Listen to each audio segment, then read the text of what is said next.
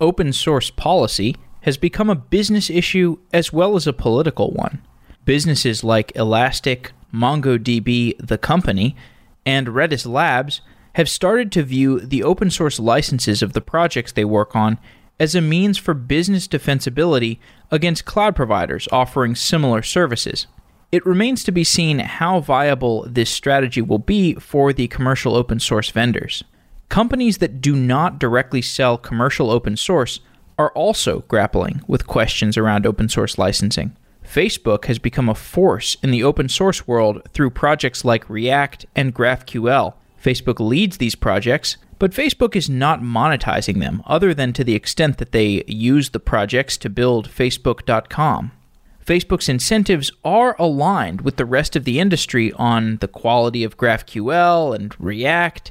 Proper licensing can help Facebook keep those incentives in alignment. Joel Marcey, Michael Cheng, and Kathy Kam from Facebook join me for a discussion of the state of open source licensing and how that impacts Facebook. A few brief updates to Software Engineering Daily Land. Podsheets is our open source set of tools for managing podcasts and podcast businesses. We have a new version of Software Daily, our app and ad free subscription service. Actually, the app is getting worked on. The website has been rolled out at softwaredaily.com. We'd love your feedback. We'd love any bugs you're having with the apps. I know the apps have their bugs, but uh, we're working to improve them. Software Daily is also looking for help with Android engineering, QA, machine learning, and more. The links for all of this are in the show notes. And the Findcollabs Hackathon has ended. The winners of the Findcollabs Hackathon will probably be announced by the time that this episode airs. We will also be announcing our next hackathon in a few weeks, so stay tuned. Again, the links to all of these details, from Podsheets to Findcollabs, are in the show notes for this episode.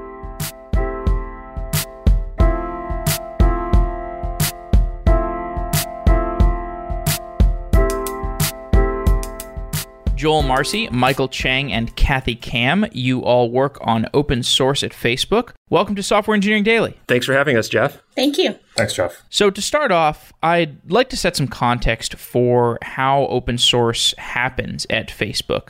Facebook is a unique product. It's a massive social networking company. There's lots of decisions to make around internal tooling.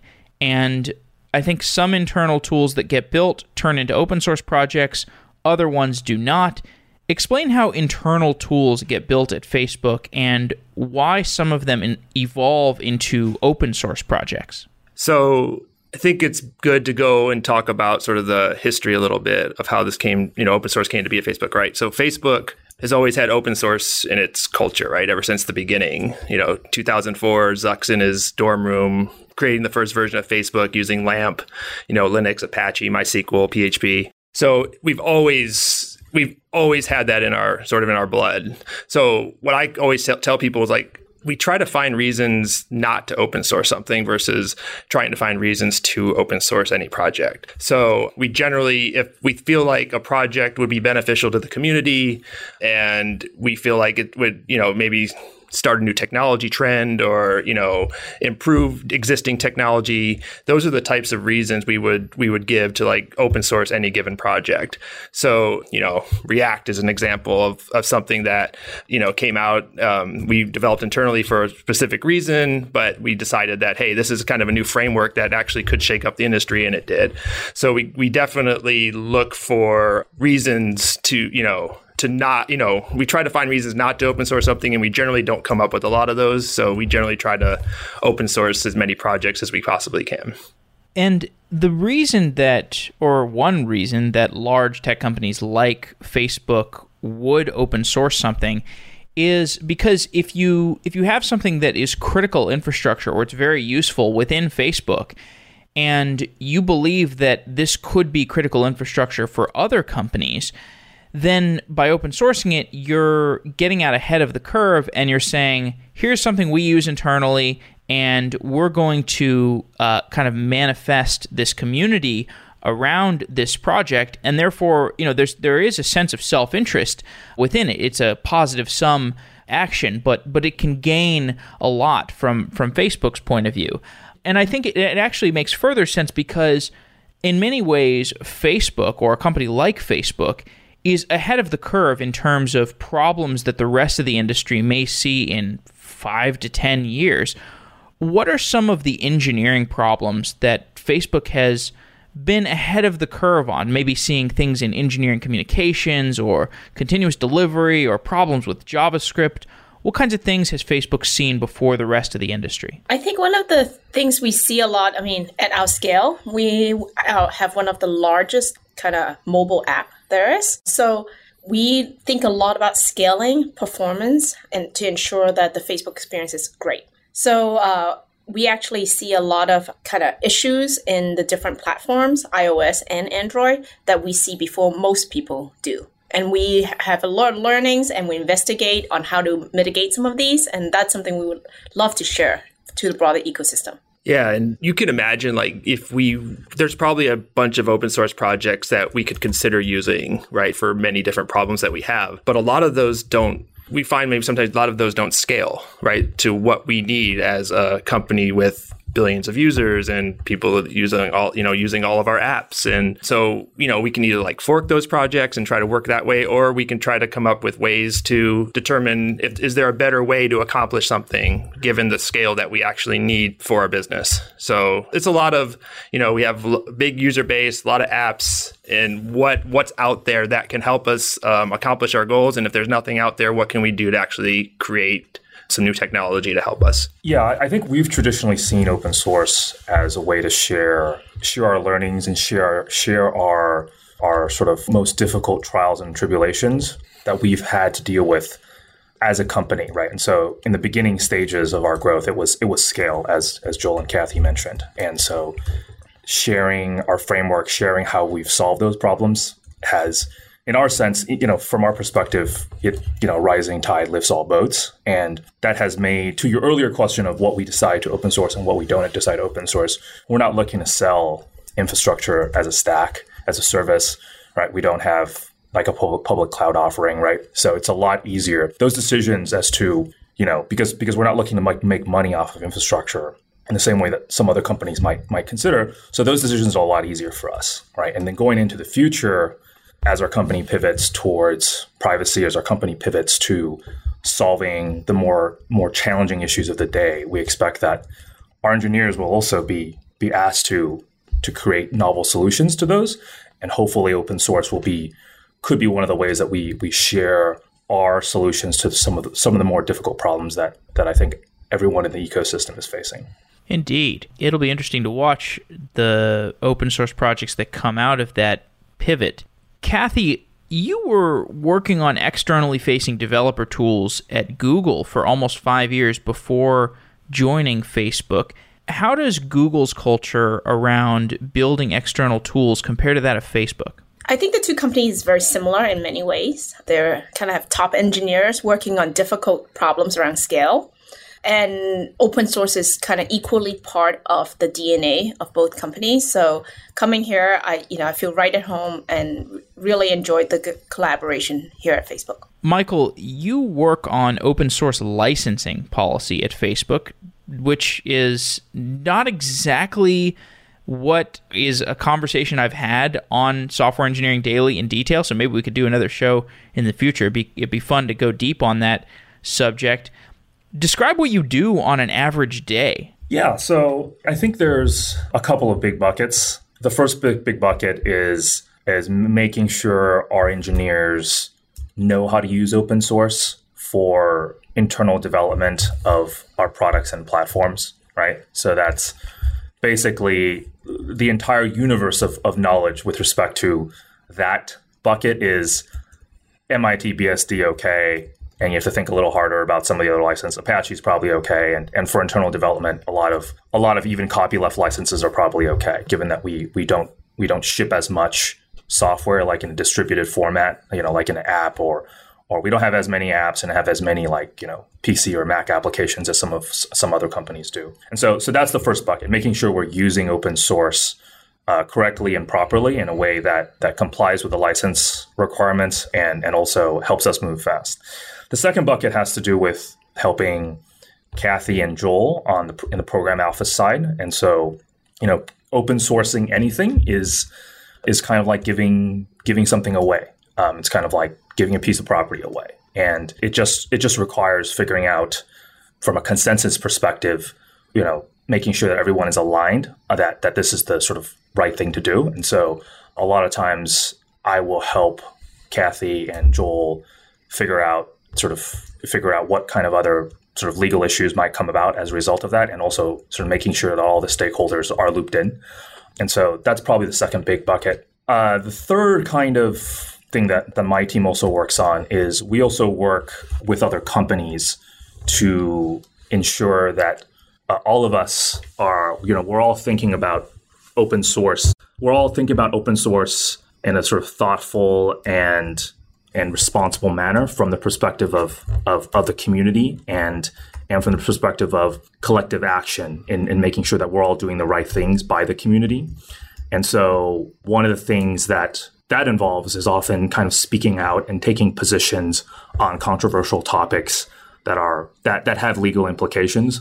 I spoke at FOSDEM earlier this year about some of the strange licenses that have come out, um, some of the, the, the controversies around Mongo and other companies relicensing their uh, what are you know originally you know open source projects to to other licenses that people haven't seen before. And so so i think increasingly we we, we are looking to become uh, more active in the community and making sure that we are doing our part to ensure that the ecosystem is safe and that the values and the principles of open source continue to be reflected in in like the day-to-day actions of what people are doing. Let's talk about that in in a little more detail the licensing changes that some company companies have made as a defense to cloud providers productizing the same open source project that a a company like a MongoDB or an Elastic is based on.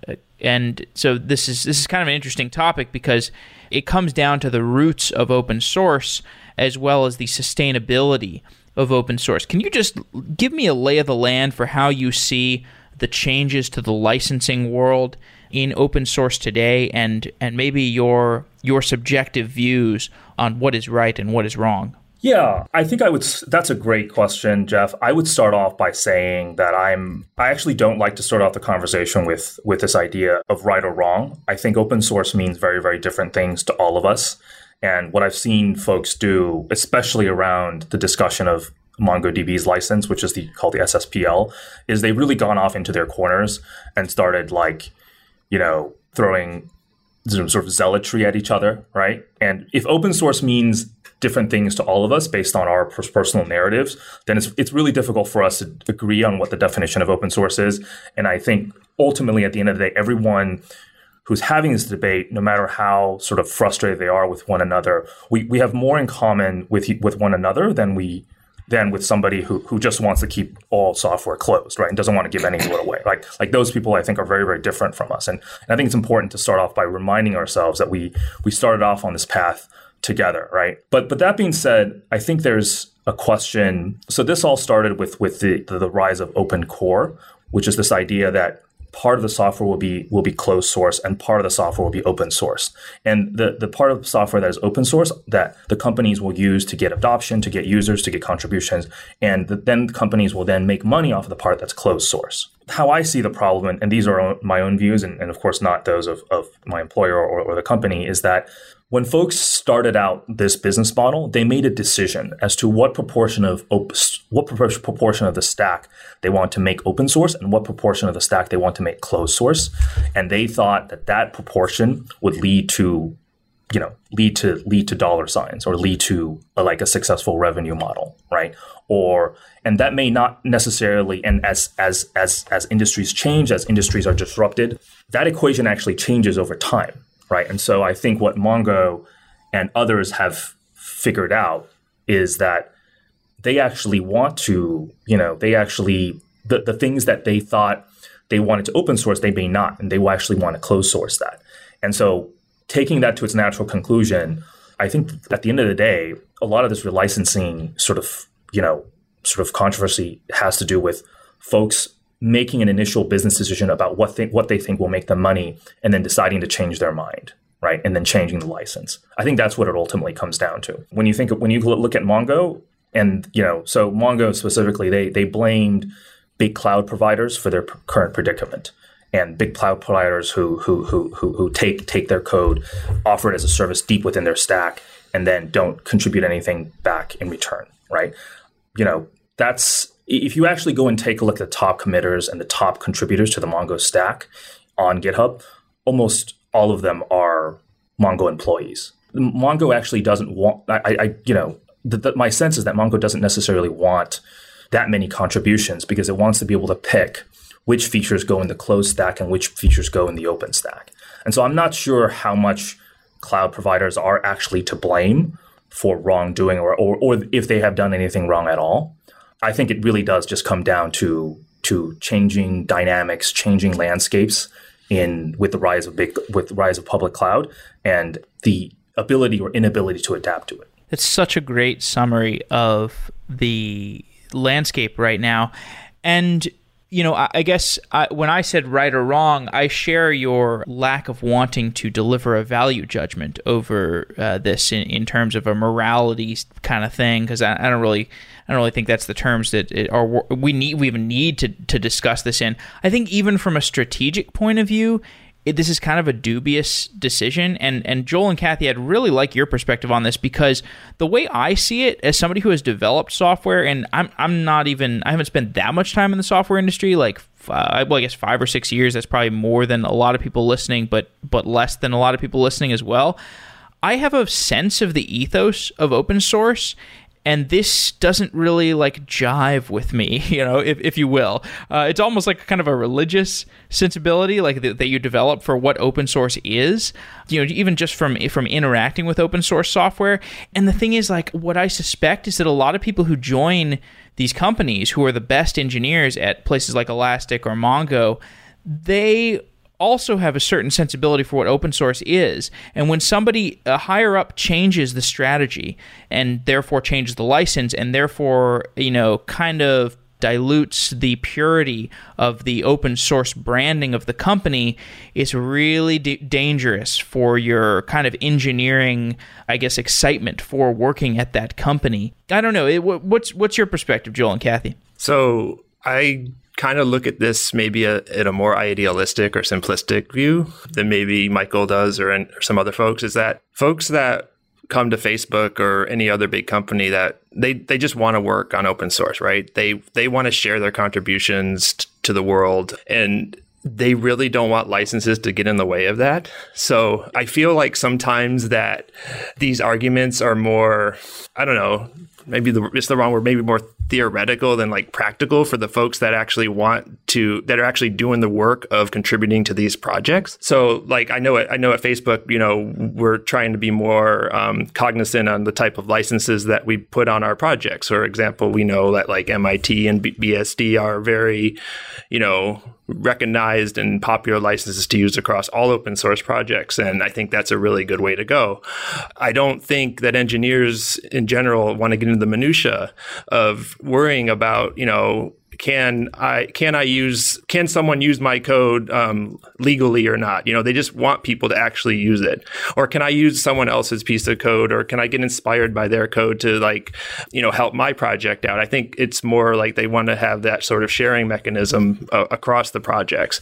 So um, engineers are definitely I think definitely look at it a lot different ways than you know maybe folks in the legal department at various companies.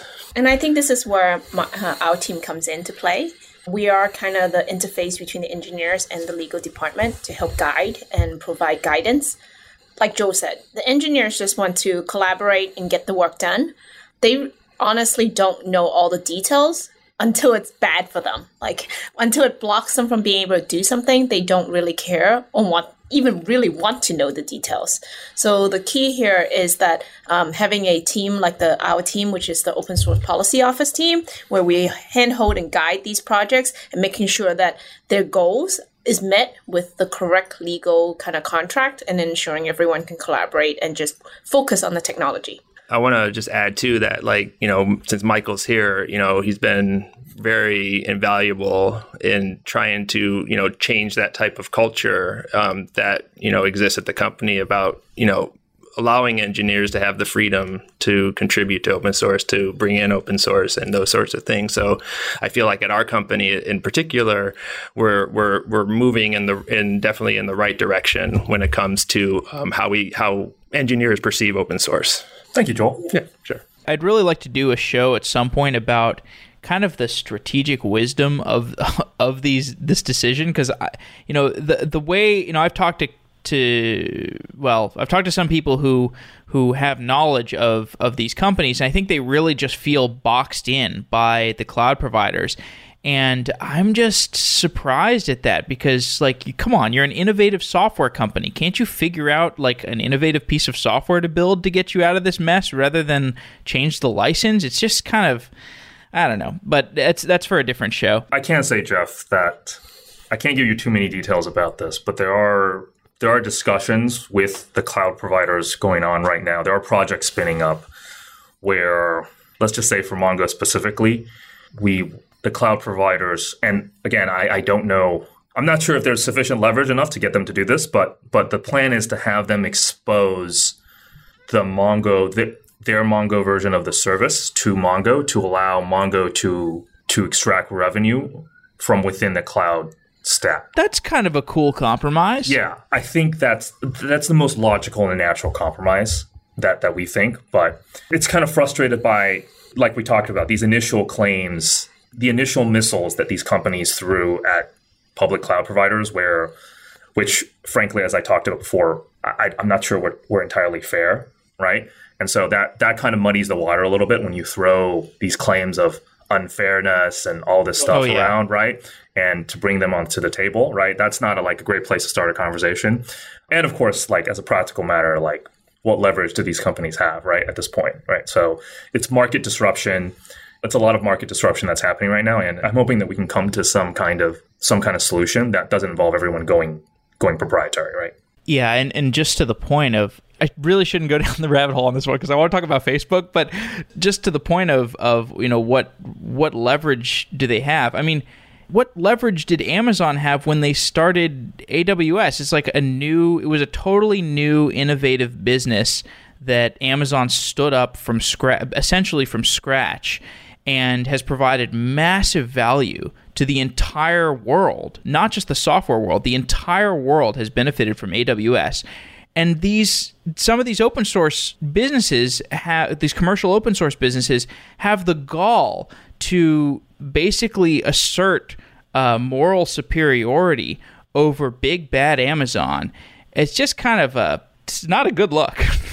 okay, anyway, Facebook. So one question I have, one fundamental question I have around a company like Facebook, or this this also extends to a company like Netflix. You know, basically Facebook or Netflix, their market dominance is not necessarily due to like the software that they're running, right? Like Facebook has has a, a really great newsfeed product. It has a really great uh, you know video playing product. You know, so does Netflix, etc. But really, like the value of the company is kind of in you know the operational cadence and the network effects, etc. Kind of it's in the database. The value is in the database rather than in the code base. I mean, arguably, you know, you could say there's there's even more of a moat by virtue of the code base, but you could make the equivalent argument that maybe we should just open source everything except for the database layer, like the actual contents of the database.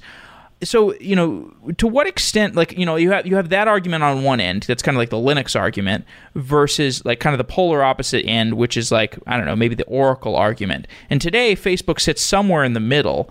What's the natural i guess you know how extreme can you get in terms of your open source of facebook so, just if I understand your question, I actually think Facebook might be towards that initial end you were talking about like why don't you just sort of open source everything but the database? I, I, so obviously we're not open sourcing like data you know user data and stuff like that obviously. And there's you know certain key elements that every business you know, has that they just can't open source because it's just business proprietary things. But I think in general, like Facebook as a company, we do open source a lot of things from the top of the stack to the bottom of the stack. We have a, we open source data, you know, database like RocksDB, MySQL. I mean, you know, parts of MySQL, those sorts of things. We um, you know, obviously open source UI, you know, at the at the UI end, and so I feel like we're at the point of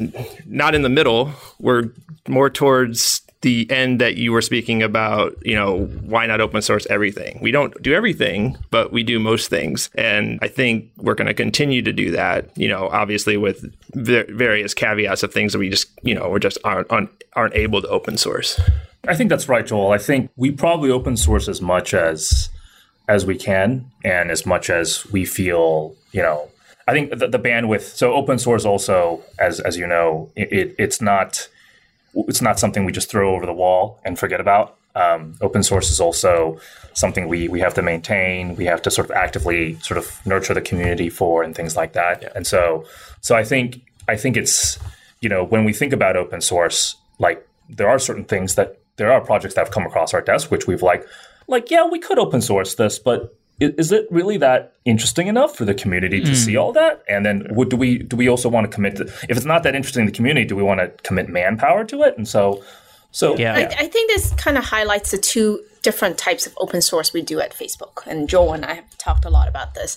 Uh, one type is where we are open sourcing as a reference so people can see the code. Uh, we do a lot of that in our AI and ML work where we have some p- papers and we really want people to see the code, but we're not necessarily interested in a community behind some of these uh, smaller open source projects. Then there are the big ones. The big ones like Buck and PyTorch and React Native and React that we really want to build a community around and we want to put the resources in. So when a open source project come through our desk, that's one of the first question we ask is what are your goals in open sourcing and whether we have the kind of manpower to achieve this goal. And if we don't, how do we mitigate it or whether open sourcing is really the right thing to do? Yeah, this is alluding to the fact that, you know, closed source software is sometimes not just about like, oh, this is my proprietary moat. It's sometimes about, look, we want to build software at a reasonable pace. And if we open source everything, there's going to be so many like security vulnerabilities that are going to be exposed and like backdoors and like things that people would just not even think of if like vulnerabilities that people would not even think of you know unless unless the project was open source. And also you know it's sometimes to, to the point of the like how much manpower or, or human power i should say do we need to put behind this open source project? You know you think about something like like google borg. I don't know the exact details of why they didn't open source Borg, but it had something to do with the fact that Borg was so tightly coupled to internal Google systems that if they were to just open source Borg, it's kind of like you know if you if you to make that actually useful, they would have to open source everything in Google because it's so tightly coupled to everything. Yeah, we actually run into similar issues with things that we open source. For example, like Kathy mentioned Buck, right? We you know we open source Buck as a as a build tool that we think the community would be able to benefit from, but we also have you know internal uses of Buck that would not make any sense to open source, right? They, it, it the community wouldn't get any value from it. So it's a game of, you know, open source what you can and don't open source what doesn't need to be open sourced. But, you know, in general, like if we feel that a technology or a project will have some value um, to the community, that we will try to open source all of it or as much of it as possible so that the you know that the community could benefit from it but then doesn't get confused as to why like some things aren't working like they might work inside the company because we have certain systems or, in, or internal uses of a project that that can't be um, utilized externally.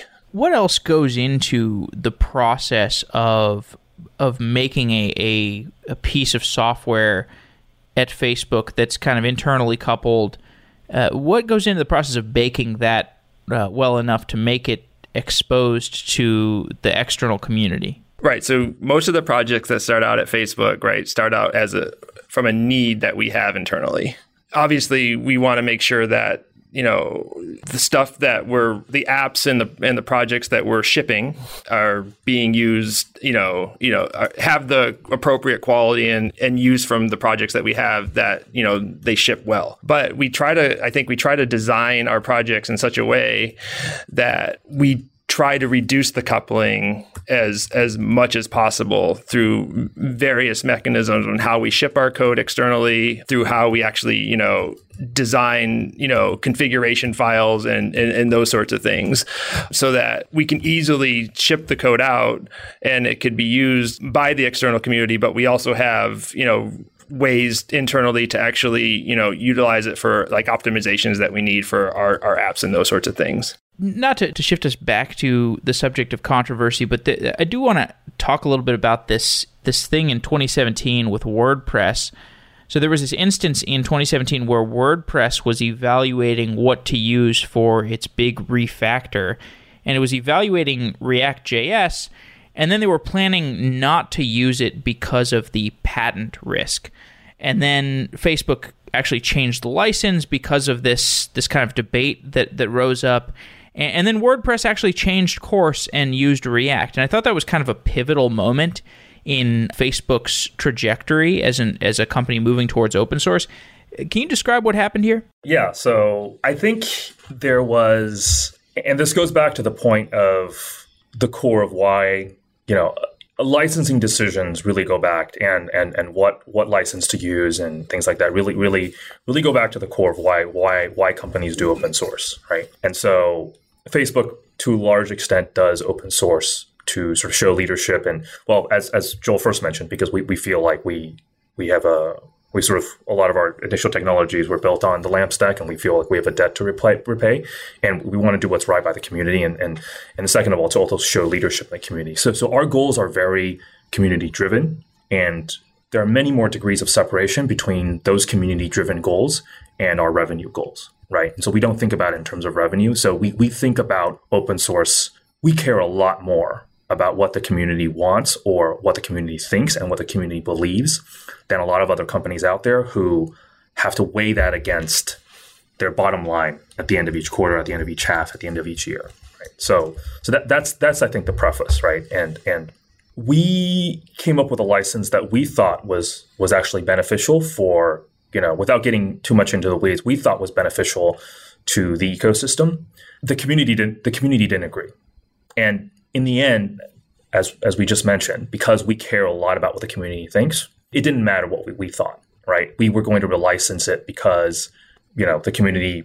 It started to become a blocker to adoption, and the whole reason we do open source is we, we try to sort of create we try to reduce blockers, not increase them. And so the uproar in the community got to a point where it started to get in the way of our central central reason why for, for, doing open source, which is why relicensing was a no brainer from our perspective. And, and since since that time, we've we've also relicensed, you know, probably close to relicensing almost all the projects away from BSD plus patents because again, we're, we're optimizing for sort of reducing blockers and, and not not increasing them and, and in our opinion, we we we thought that we thought that that's what we were doing with the BSD plus patents license. But but again, you know, it doesn't. Um, at the end of the day, it doesn't really matter. We're here to to work with the community, and and that's that's what's required. Kathy, some of your work at Google was on Android, and if I recall correctly, Android uh, was you know is kind of a central component that is affected or potentially affected by this never-ending court battle between Google and Oracle. Was your perspective on software licensing and open source was that affected by your your experience, um, I guess, witnessing that that court case, or did you just not pay attention to it at all? Frankly, I was on the engineering side, and I did not pay as much attention to it. As I mentioned that makes before, two, that makes two of us. As I never gone deep engineers just want to get kind of our engineering work done and build the best kind of experience, and I kind of left that to my lawyer cat counterparts. yeah, I mean, me and my friends, lawyer nerds, we did show up at the trial, and we did show up the trial to kind of heckle one side. I'm sure you can guess which side. yeah, I mean, okay, I guess we don't we don't have to go down that rabbit hole. I don't know, Michael. Do you do you think that's has that had an impact on on how the world has seen uh, open source, or how the software world has has shaped its opinions of open source? The outcomes and the implications of the case are extraordinarily frightening to me, and it is because because because it's such a long running saga. It's not something that I'm worried about on a day to day basis, but it is a cloud, right, that hangs over uh, open source, right? And so I don't. To your question, I don't think it's I don't think it's affected because it's it's just it's been there for so long. I don't think it actively affects what we do or how the ecosystem works. But in terms of worrying about, you know, on the periphery, on the edges, when we're talking about corner cases about what kind of, you know, mm. what kind of bad actors could come out the woodwork, this is this is definitely top on our list, and and and, and making sure that, in in wondering whether the ecosystem is as safe as it as it could be, right? Mm. It's things like this that keep the more conservative companies from fully embracing open source. Mm because they're worried about like, oh, what about this or what about that? And, and that's that's the biggest challenge. A lot of the biggest challenges that I have when I'm talking to my my counterparts at other companies is trying to trying to put their fears at rest. And it's it's a little bit harder to do that when you have you know scarier things like this that, that are out there. I mean, what are some other cases? Like I can think of like OpenSSL, maybe that. I mean, that was kind of a, a frightening moment. You mean from a security vulnerability perspective? I guess you know that's a, that was a poorly formed question. Maybe just yeah, from security vulnerability perspective, or like more broadly, like critiques of the of yeah. the open source world, or the vulnerabilities of the open source world, or what keeps you up at night, to the extent that open source software policy keeps you up at night. I think a lot there. There's very li- there's so little case law that I'm actually heartened by how little case law there is because if you think about someone having to go and litigate an open source, one of the core questions of open source from scratch, that's a very, very expensive case because somebody would have to go get experts on weigh in on all of these fundamental questions that no one has thought about and that, that are not actually enshrined in law anywhere. They're they're mostly they're mostly reflected in norms of day-to-day practice. Right. And so the fact that there's so little law kind of it contributes on one hand it contributes to the uncertainty but on the other hand, it also contributes to the certainty because maybe no one wants, people are so afraid of litigating it that they just want to leave it alone. A few final questions. This is kind of a far flung question. I don't know how much either of you have thought about this. I'm heartened by the Facebook leadership's seriousness in which it approaches the the future of cryptocurrency and like opportunities to use blockchain technology because I, I see obviously see a lot of opportunities. And uh, I don't know if, if either of you have listened to the the Jack Dorsey podcast tour that he's been going on. He's very optimistic about how crypto uh, could affect social networking. And I think it could be a quite a good solution to a lot of the problems uh, both in social networks and potentially in open source uh, do, do either of you have any speculations or visions for how cryptocurrency could affect open source policy? I think this is a relatively new space and that uh, we're still looking into it. There's a lot of opportunity, uh, as you've mentioned, but uh, there's also other considerations to think about. So I don't think there's really, you know, the industry is still developing. Yeah, and, and just, just to give you an inside view, it's, it's a pretty secretive project. So we, we don't have we don't have a lot of a lot of first first hand information to share with you about that. That's exactly what I was going to say. no problem. But do you see? I mean, ideas, just general ideas, like you know, let's programmatically in, uh, incentivize people to work on open source software, for example, through some sort of currency. Yeah, it's yeah, definitely it's definitely possible. I think yeah. we've had a lot of discussions, just like you know, on a Friday night at a beer about all the possibilities. I think um, yeah, I don't yeah. think this is more than speculation yeah. on our part. Yeah, so. we're totally. just we're just speculating. Yeah, totally. Okay, I'll try to get you, get you to speculate more in the future because I think it's it's an interesting area of speculation. I agree with you. That's that's all we're at today. You know, as far as speculation. Yeah, one um, thing one thing I'll one thing I'll just say to close that out is that I think blockchain in general has a lot more application than just cryptocurrency. Right. I think totally. there's a whole there's possibilities of entire industries that can be affected by it. So yeah. Yeah. Completely agree. Facebook recently started a podcast around Facebook open source. Joel, tell me about the Facebook Open Source podcast and what are your goals with it? Yeah, so yeah, thanks, Jeff. Uh, we just launched, uh, I think March 11th or about three, three, three and a half weeks ago. So basically, it's a podcast from the Facebook Open Source Program Office, where we talk about you know the people, the projects, and you know the community around them of just how Facebook Open Source works. So we launched our first four episodes talking about things from React React Native and how we manage their community, GraphQL and our move to the Linux Foundation there, how we actually run our open source program office in general. And um, there's also a uh, podcast around a language we developed called Reason as well. So you can learn about a lot of these projects. You can obviously subscribe at iTunes or Stitcher or Google Podcasts, or you can go to the diffpodcast.com and uh, listen there and subscribe. Awesome. Well, any closing thoughts for for the listeners from either of you about open source software as it relates to Facebook? I guess just a call to action and for folks to kind of review our open source projects, take a look. We we love to grow our community and love community contributions. So any feedback on that kind of area, we'd love to hear it directly from you. And you can reach us via our Twitter uh, at, at FB Open Source, yeah. and uh, as well as con- uh, connecting to the projects directly in GitHub. Yeah, I'd like to add too. So, uh, so my role at Facebook is what they call developer advocate, right? That's similar to like developer evangelist or or you know different titles. So my I see my role as basically being a storyteller and and I really want to work hard to like try to come up with cohesive narratives around all the projects that we launch. And as a developer advocate, my role is to actually listen to the needs and you know wants of what the community is looking for in how they do day to day development. And if I can recommend Facebook open source projects to help them, that's great. If I can't, then I might recommend something else, or I would actually come back into Facebook and actually talk to talk to folks internally and say, hey, you know, you know, you've done really well with a certain project, but hey, we have some different needs that the community is asking for. Can we actually do something here to help them out? Yeah, definitely. We're very community focused and we uh, definitely listen to their feedback. Okay, everyone. Well, really good talking to you. Really interesting conversation. Appreciate you all coming on the show. Yeah, thanks for having us, Jeff. Thanks, Jeff. Thank you. Wow.